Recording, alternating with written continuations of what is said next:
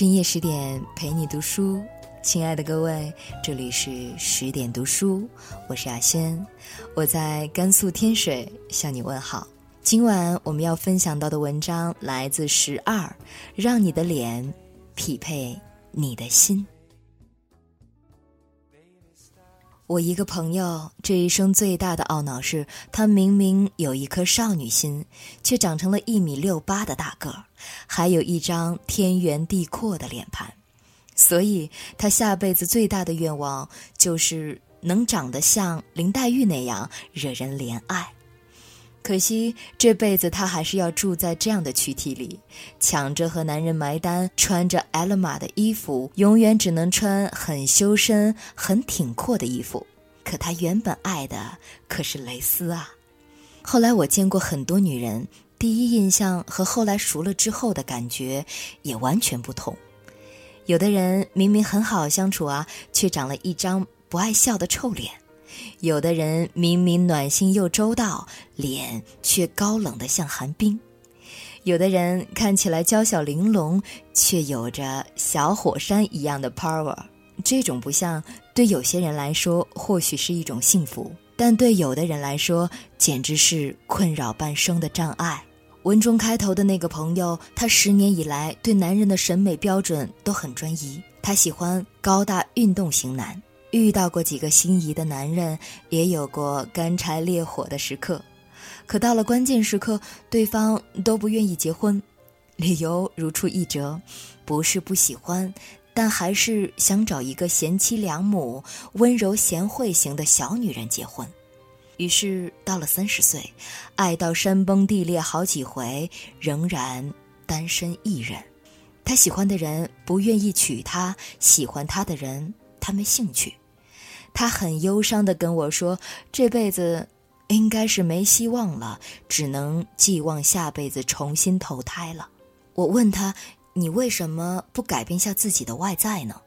他说：“真正爱你的人，难道不应该可以透过我的脸看到我内心真实的样子吗？”我去过他的家，真的很温馨舒适。看起来大女人的她会在浴缸边摆很多香薰蜡烛。每周去花鸟市场买百合，床前摆着各种有益身心的书籍。她花了很多年修炼内在，成为一个很优秀、独立的女性，骨子却其实是一个恋家的小女人，只想找到一个懂她的伴侣，共同经营一个温暖的家，一起到老。如果遇到合适的人，她甚至愿意放弃事业，完全回归家庭。可问题是，迄今为止，没有人懂他内心真正的需求，而他也从没有发现，别人看到的他和他期望表达的自己完全不一样。我相信脸不对心这样的障碍，很多人都会有，比如孙红雷，他的黑道老大形象一度深入人心，等了那么多年，终于等到余则成那个角色。让大家看到他内敛起来，竟然有一股书卷气，比如舒淇，三级片出道，如果不是导演发现他身上的文艺慵懒的气质，终其一生，他恐怕都很难成为演员舒淇，而是问题少女林丽慧。每个人在成为真正的自己以前，其实都活成自己以为的自己，以及以为的他人眼里的自己。明明自己想活成另外一个样子，可是真的感觉太难了。为什么难？困难的不是行动，而是你太难适应那个新的自己。习惯了眼里只有别人。习惯了埋单，习惯了不会撒娇，习惯了不穿裙子，习惯了裤子，习惯了讨好。要改变自己最困难的是，我们太难适应新的那个自己。我们每天出门都没法自带镜子，看不到自己的脸呈现出来的到底是怎样的。我们也没办法像《大话西游》里那样。变成一个小虫子，到对方心里瞧一瞧，他们眼里真实的自己是怎样的。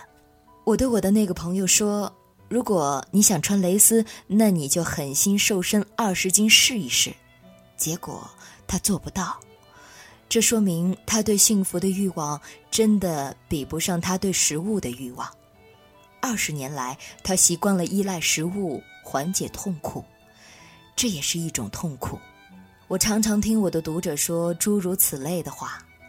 我也想穿裙子啊，可是那会令我很别扭。我觉得不像自己了，我也想改变外在啊，可感觉那样太肤浅了。就是这些理由让很多人脸不对心。那是一种什么样的体验呢？就像一块矿石原石，别人根本看不到你内心是红宝石、蓝宝石还是钻石，尽管你自己知道你的内心是多么闪亮。对普通的人来说。没有大导演来挖掘你，恐怕你也没有长久的耐心来培养自己。那么，最容易做的就是先让你的脸匹配你的心。我生完宝宝之后，最大的改变动力真的很简单，既不是害怕先生不够爱我了，也不是担心朋友们比我更美了。而是我就想做一个三十几岁能把白衬衣穿得潇洒帅气的女人，实现我十年前想做却做不到的事情。女人这一生越到后面越愉悦，无非是你身边的人喜欢的就是你自己，而你无需扮演任何其他人。而对自己来说，最大的挑战就是让你的脸能够配得上你的阅历和你的智慧。不然，这么多年啊，一次次的愉悦和突破，难道就只是为了多赚一点人民币吗？当然不，你只是想比从前更喜欢自己而已。你只是想做一个内在外在都更加和谐统一的女人。你不再经常需要解释自己，你也不再感觉经常被误解。你呈现给世界的，就是你心里原本的样子。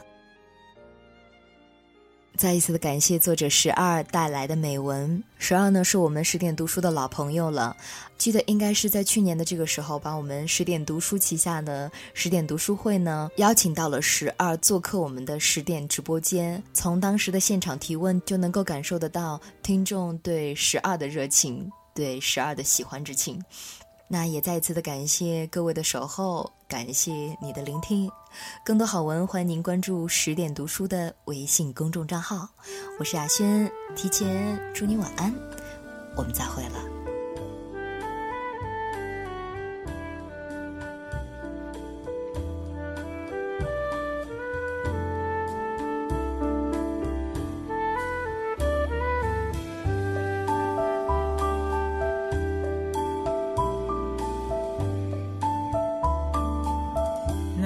风吹来清凉，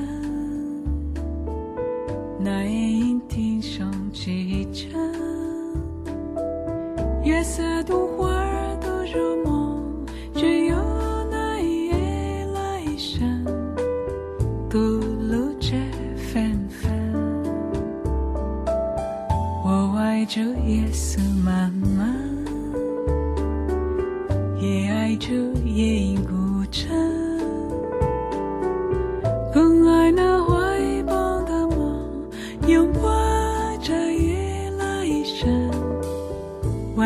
这夜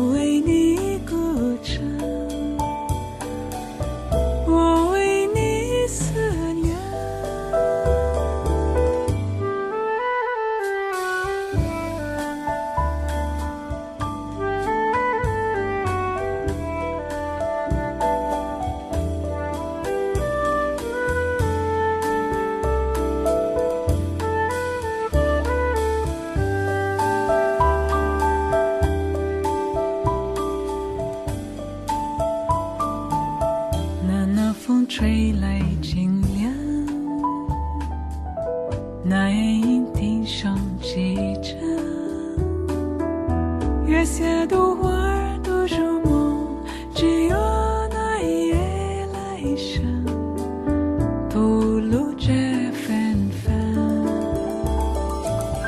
我爱这夜色茫茫，也爱这夜莺孤枕，